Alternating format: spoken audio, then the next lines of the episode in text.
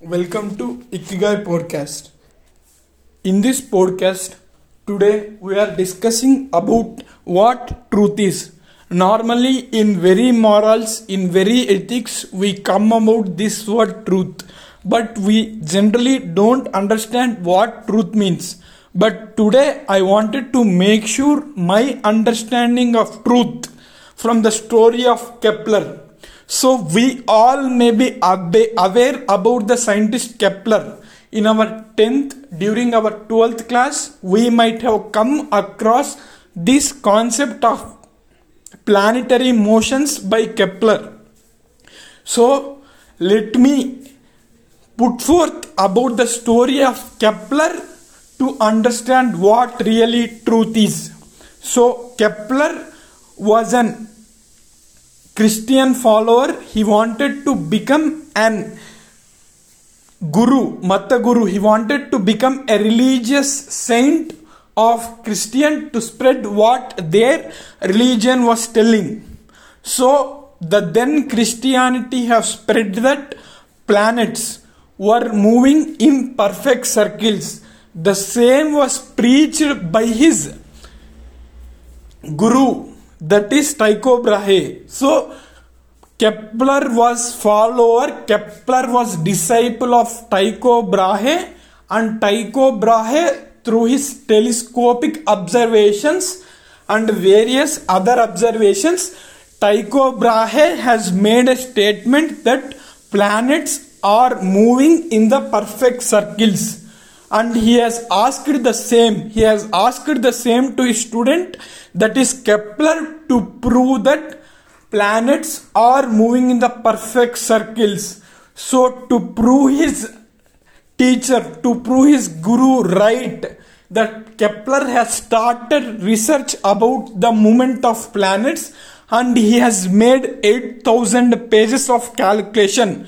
I am repeating it again to prove his guru's statement that planets will move in perfect circles. This person Kepler has made 8000 pages of long calculations and he has got a minute difference of seven and a half minutes. I am very poor in maths, I could not explain you, but in a degree we have 60 minutes. So in that 60 minutes, he has gotten a different of seven and a half minutes. That is a small minute difference of 1 by 8 of a degree. So from his observed thing to the calculated thing because of this minute difference of seven and a half minutes this person Kepler has again recalculated or revised his 8000 pace of calculation against his values against his morals, against his ethics. See, if you know Kepler, he was an ardent and he was a faithful follower of his religion. He was an faithful disciple of his teacher Tycho Brahe. So, if although his mind is not telling to do that, although his heart is not telling to do that, he believed in the truth he believed in a small, minute difference of seven and a half minutes, and he has came to a conclusion that planets are not moving in the perfect circles. Planets are moving in an elliptical orbits. If you understand this story, it is not about Kepler proving that planets are moving in the elliptical orbits.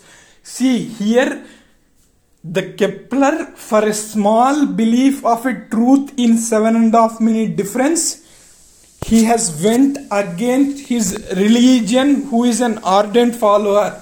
He has went against his guru. This is not a small thing. For such a small minute difference if it is you and i we would not have cared that in 8000 pace of calculation that seven and a half minutes is minute.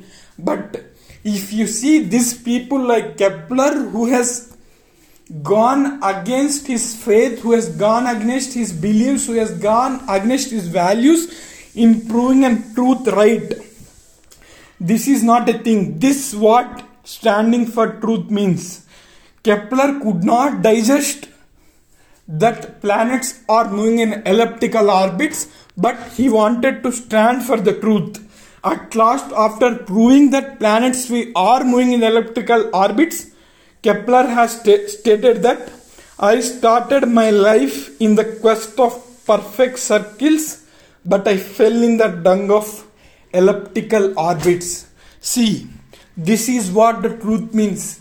I wanted to make this story of Kepler to understand what truth really stands for. Thank you so much.